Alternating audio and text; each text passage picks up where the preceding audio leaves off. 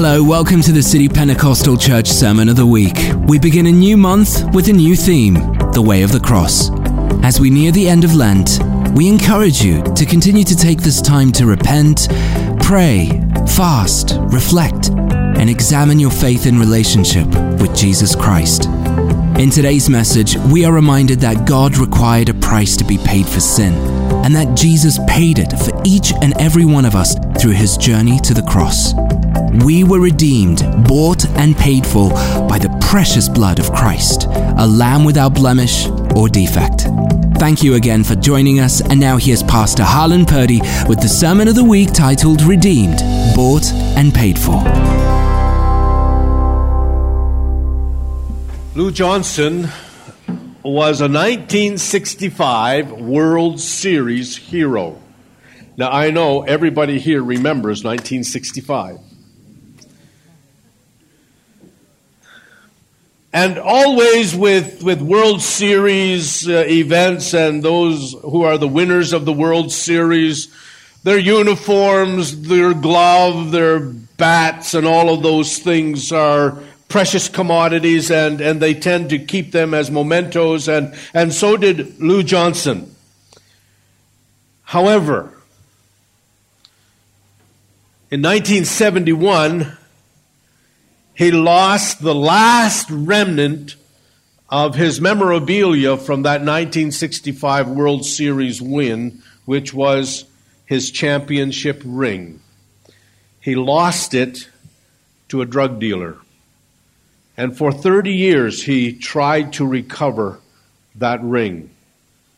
Drug abuse, alcoholism cost him everything. He lost it all. The Dodgers president, whose name was Bob Graziano, learned that Lou Johnson's championship ring was going to be auctioned off on the internet. And so he wrote out a check, $3,457, and bought that ring before it went for auction. He did it for Lou. He did for Lou what Lou could not do for himself. He redeemed the ring. He bought it back. Well, we've been redeemed this morning. When we think about the saving work of Jesus and the cross, there are many aspects and many elements to salvation, the doctrine of soteriology that we can think about. But one of the themes, one of the facets of, of, of, of, of the, the salvation that we enjoy is redemption. It's not one of the aspects of salvation that we talk a lot about. We talk a lot about forgiveness, and that's important. But we need to understand redemption. Redemption is critical for our lives. It's critical for our faith. If we don't understand redemption, then there are many things that tend to go awry and go amiss in our lives. I think many Christians fail in discipleship because they don't understand redemption. We have been redeemed. And the word redeemed comes out of the Greco Roman culture and it refers to the purchase of a slave, the purchase of a slave's freedom. In the Roman Greco Empire, a slave could purchase their freedom if they could in some way find the funds to do so. Also, someone else could purchase their freedom. And the way they did that was to go to the temple treasury, the temple of the god or the goddess that was resident in that city or in that area, and they would go to that temple and they would bring the money, and the money would be paid into the temple treasury. Then given to the slave's owner. And the idea behind it was that now this person was no longer the property of their previous owner, but they were now the property of the god or the goddess. They had been redeemed or they had been purchased. The sum of money that was paid is referred to as the time which translated into English means price. Peter uses that word probably very purposefully because when he talks about silver and gold being precious and valuable, it's the Greek word tamaio. Time tamaio. It's a play on words. He wants us to understand something. This price that is paid to the god or the goddess in the Greco Roman Empire and the slavery aspect, that, that they can be bought with silver and gold. Things that are precious, things that are valuable in man's eyes, but we're not purchased with them. We are purchased with the blood of Jesus. Although Peter is speaking to an audience that would readily resonate with this Greco Roman custom of the purchase of slave, it's not something that we in our world are that familiar with, although slavery is still a big problem in today's world. They tell us that there are probably about 32 million slaves in the world today. There are people in Malawi in slavery. And we need to release the slaves. And so, although Peter's reference here resonates with the Greco Roman customs, it also resonates with the Old Testament sacrificial system. For it is with the shedding of blood that the sins were forgiven, the sacrifices. In Deuteronomy 7 and 8, it says, the Lord says that the Lord kept the oath he swore to your forefathers that he brought you out with a mighty hand and redeemed you from the land of slavery, from the power of Pharaoh, king of Egypt. In Isaiah 52 and 3, it is said this way For this is what the Lord says You were sold for nothing, and not with money you shall be redeemed. We cannot be redeemed with money. Gold, silver is insufficient to pay the price for human sin.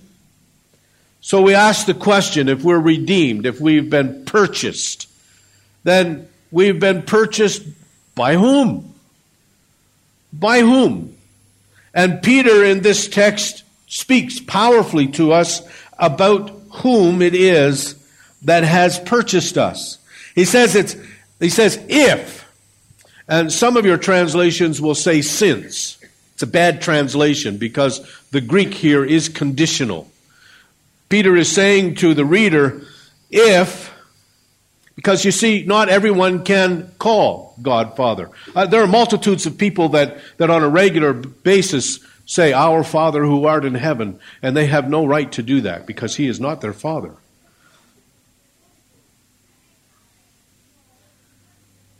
The great country and western singer says, and we're all God's children. No, we're not. We're all God's creation, but we are not all His children. We become His children when we are redeemed, when we are born again, when we are in Christ Jesus. And so He is not the father of the unbeliever, but He is our father.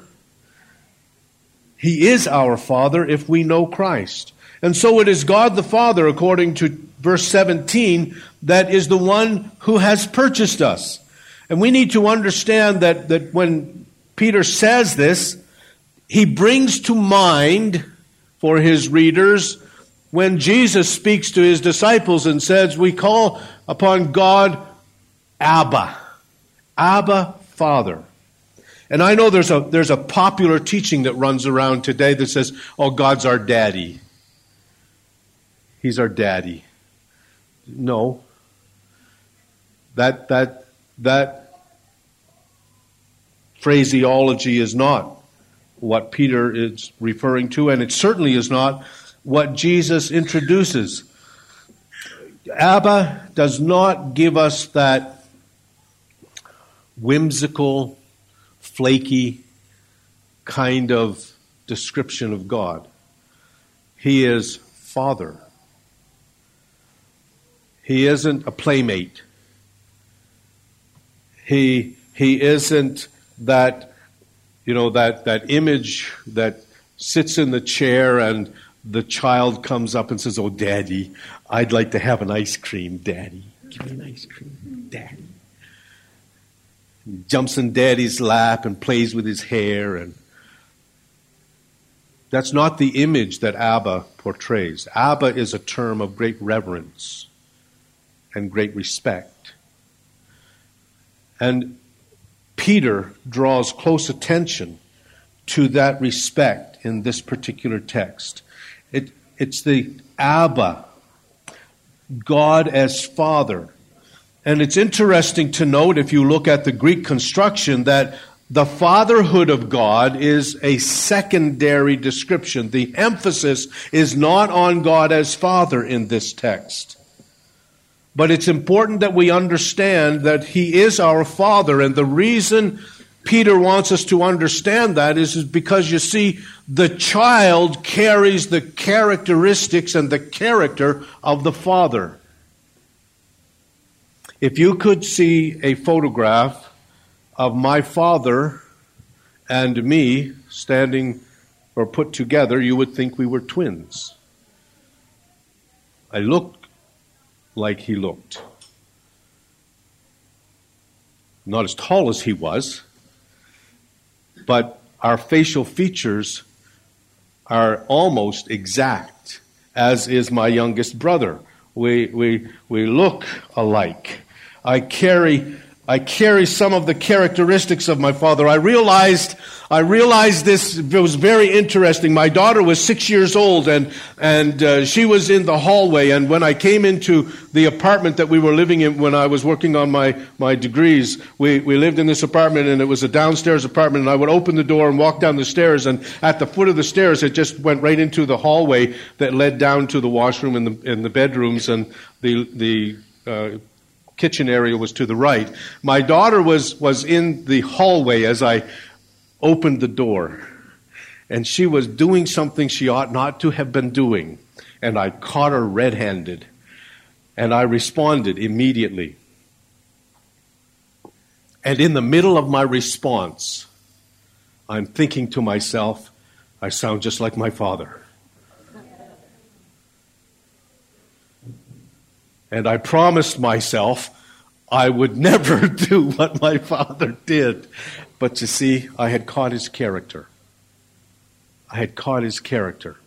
And P- Peter wants us to understand something. When he refers to the fatherhood of God, he is saying something to Christians. He is saying, God is your father. You should be like him.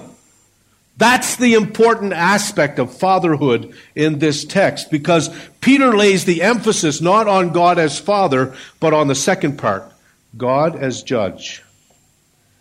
The father we call on is also an impartial judge. And the impartiality that is here is an impartiality between Christian and unbeliever, between believer and unbeliever.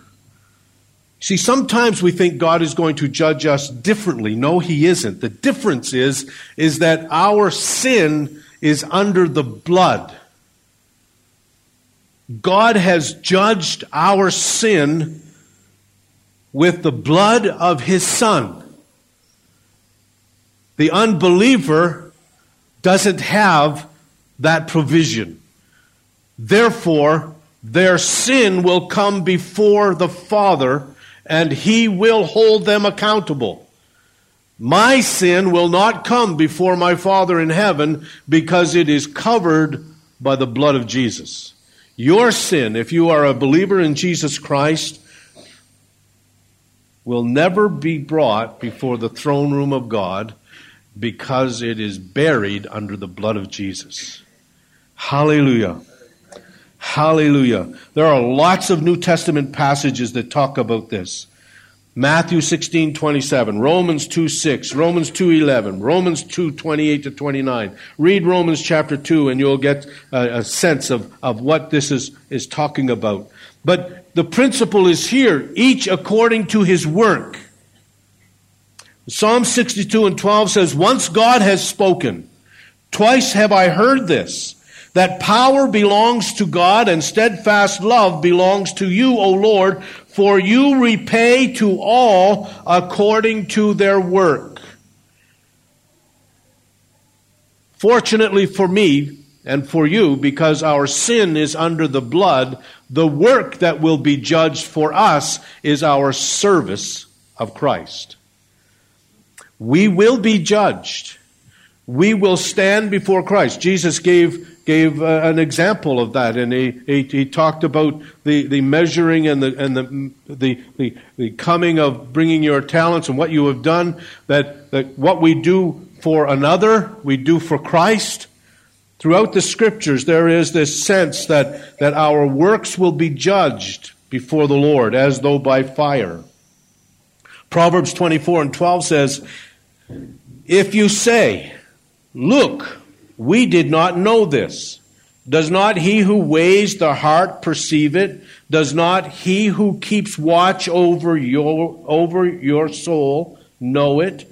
And will he not repay all according to their deeds? So, my friend, we will stand before God and we will give an account for the life we lived. We will not be held accountable for our sin, but we will be held accountable for our service. Our Father in heaven expects us to serve the kingdom.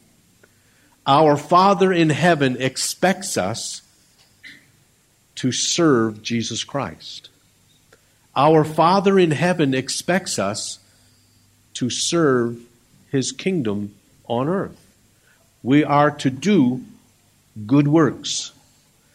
It's not enough to sing songs and lift our hands and take somebody by the hand and prance around the front of the church, saying, I was glad when they said unto me, Let us go into the house of the Lord. Those are all good things, but folks, we have to go outside of these doors.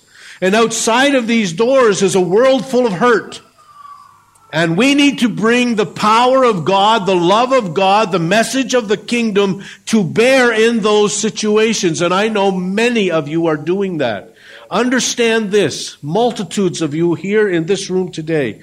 You are engaged in caring for orphans, for widows, engaged in, in efforts to, to do something that's going to bring about change and transformation in the nation of Malawi and in the lives of people. That's what we're supposed to be doing. It's wonderful to pray, oh God, heal our nation.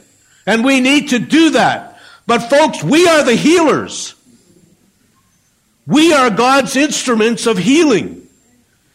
The resources He puts in our care and under our supervision are things that He expects to be invested in that process of bringing healing and wholeness to the nation. Not bigger and better cars. Not more bedrooms in our homes. Not, not another pool in the backyard because the one in the front yard doesn't get enough sun.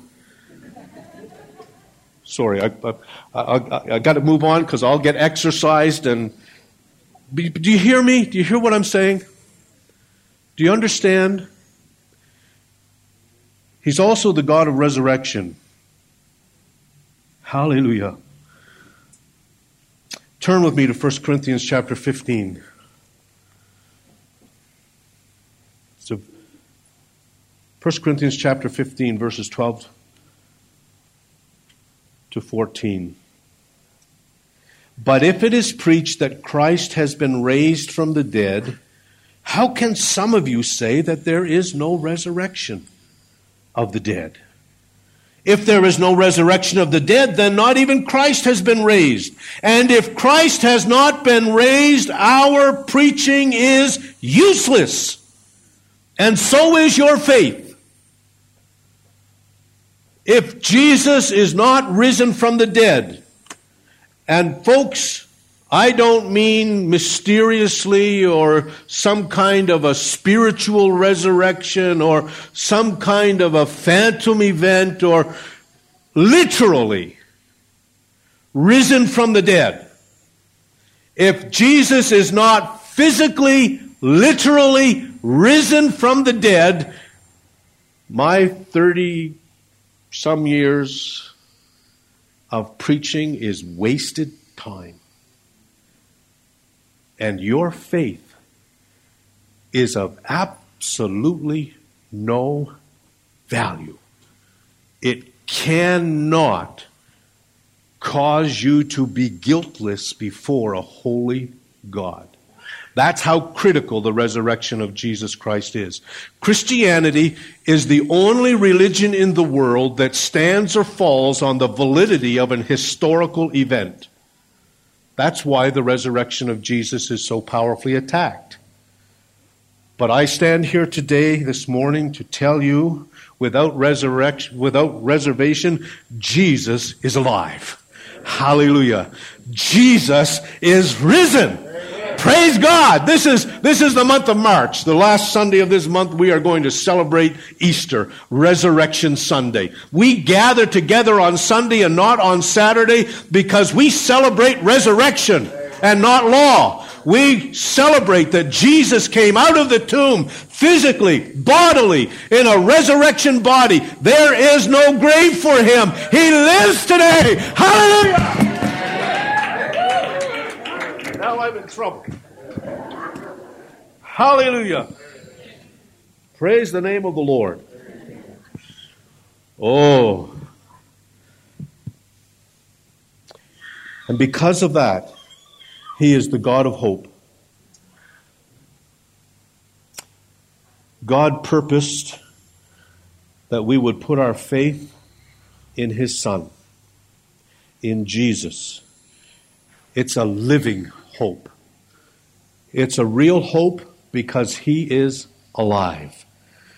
We know that because He lives, we too shall live.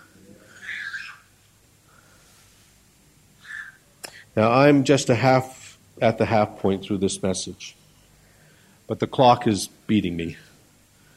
I'm going to stop here. I wanted to talk to you about the price of redemption. I wanted to say a little bit about what it is that we are purchased from. I wanted to say a little bit about God's plan, but I'm not going to this morning. I'm going to end here. We are a people of hope. We're a people of hope not only for ourselves, but we are the bearers of hope. We, we live in a world where multitudes live every day of their life in hopelessness. There are, there are people, there are young girls that will, this afternoon, make their way to our streets. And they will spend the evening standing on a corner watching for a car to go by or somebody to walk by and and they will do as one young lady did with me about two weeks ago as I was walking on Victoria Avenue, walked up to me and said, And where are you going? And I quickly turned and ran to my car and said, Home. But these young girls are on the street doing what they're doing, risking their lives because they're hopeless. They don't see any other way of making some kwacha. They, they don't see another option for ufa, for tomorrow's meal. And we can, we can throw stones and, and we can be mean and we can be nasty and we can criticize, but folks, we need to bring them hope. We need to find ways to come alongside and say, tomorrow doesn't have to be like today. There is hope. There is hope in Christ Jesus. There is a newness of life. But we've got to be prepared to put some, some action to, to the words. We, we've got to be prepared to do more than just talk to them and, and tell them, oh, it's going to be all right. Because they've been being told it's going to be all right for a long time. And it's still not all right.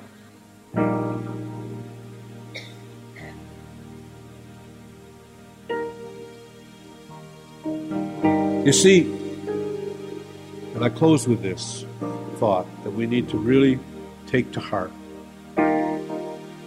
Redemption means that I have been bought. And if I have been bought, means I am owned.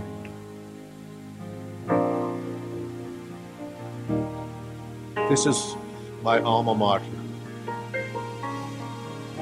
I I wear it with some pride. tells me that you're not going to believe this, but I'm still a full-time student. You know that? I, I have almost 18 years of university education under my belt right now as I stand in front of you. And this ring kind of symbolizes that. I bought it. I bought it. And it fits nicely on my finger, but it's not that tight. You you know, it wouldn't be that hard for somebody to come along and sort of slip it off. And this ring is a gold ring.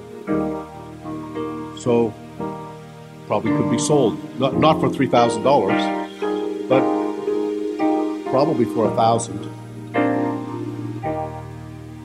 But you see, anybody else who takes this ring has stolen it because I bought it. They didn't. Because I bought it, it belongs to me.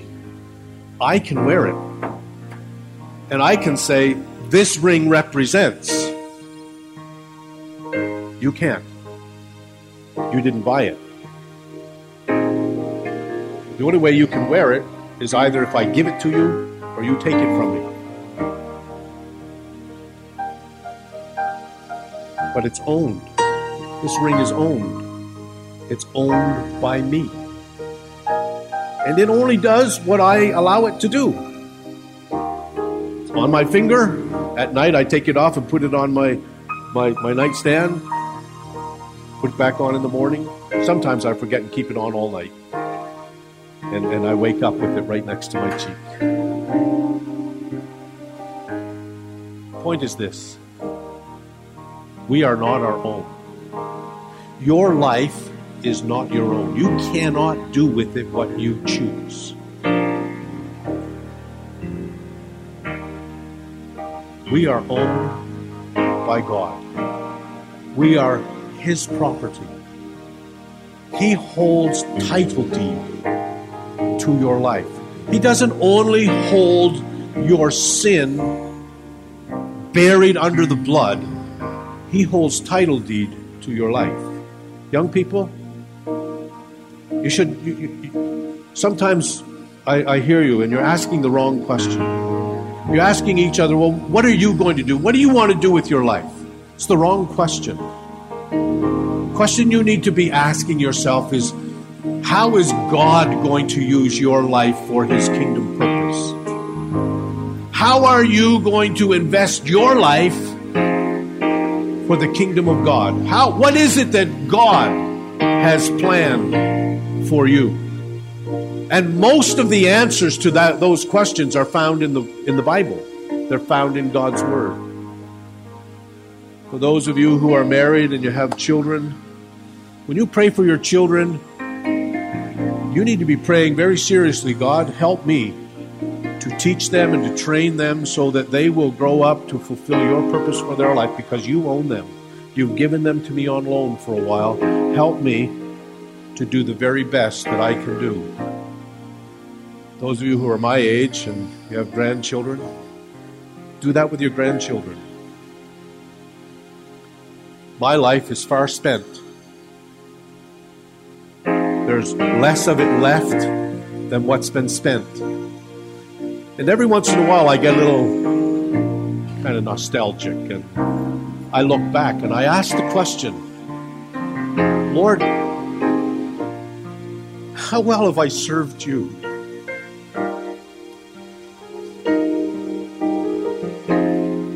how, how many how many days did I spend doing my thing? How, how many weeks was I fully engaged in in doing what Harlyn Purdy was? How many of the plans that I made were focused on me?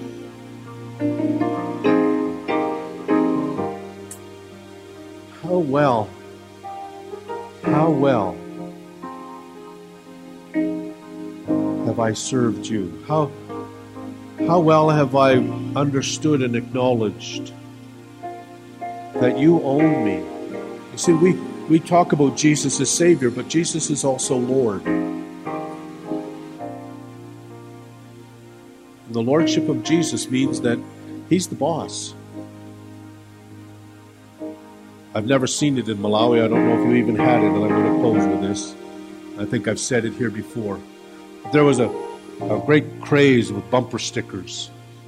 One of the bumper stickers that you saw in church parking lots all over the place God is my co pilot.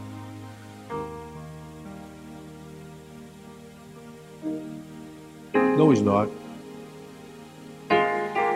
I took flying lessons. I know what a co pilot is. Co pilot is the one that takes over when you let them.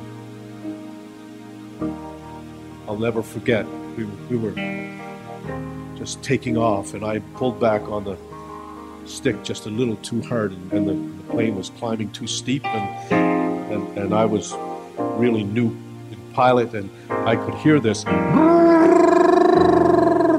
And my trainer said, Push in on the console!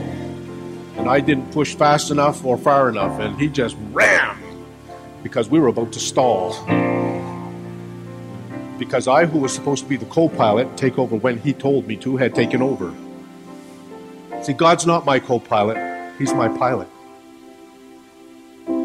He's not the co pilot in the plane of my life, He's the pilot. He decides where the plane goes, he decides when it takes off, when it lands, how far it flies.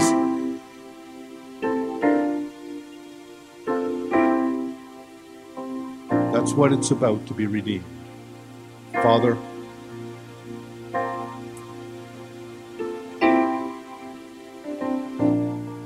Speak to us, Holy Spirit, and as every head is bowed and every eye is closed, I want you to search your own heart and ask this question Have I really understood that I am owned by God? Have I really understood this truth? Have, am I living my life as one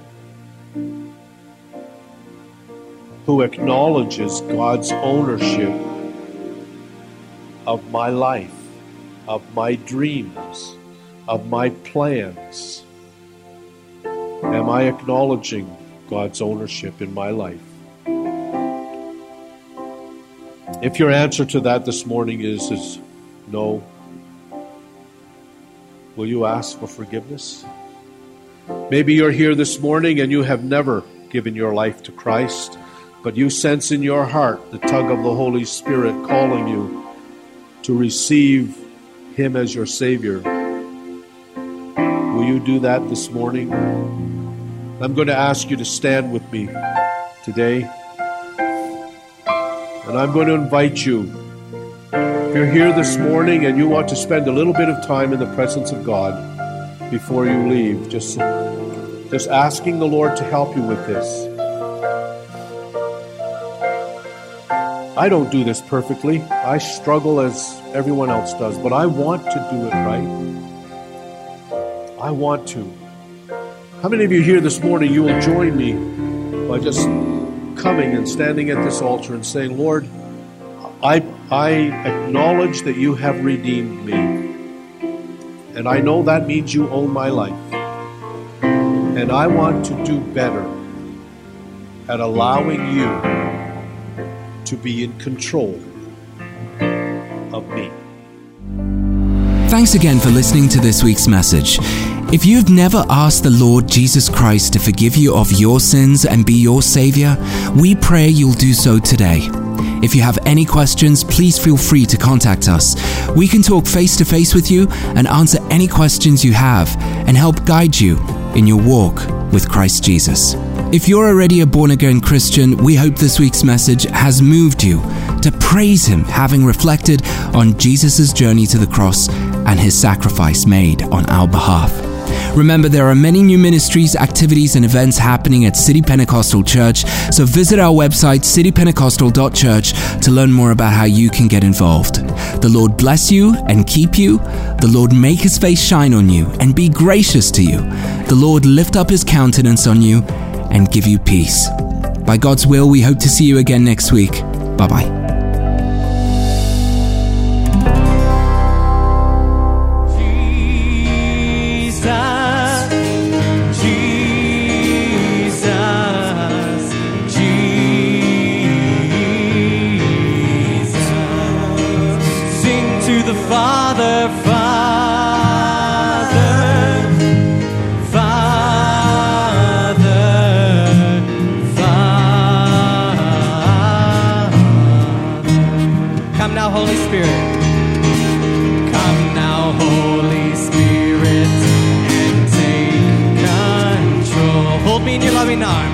Jesus,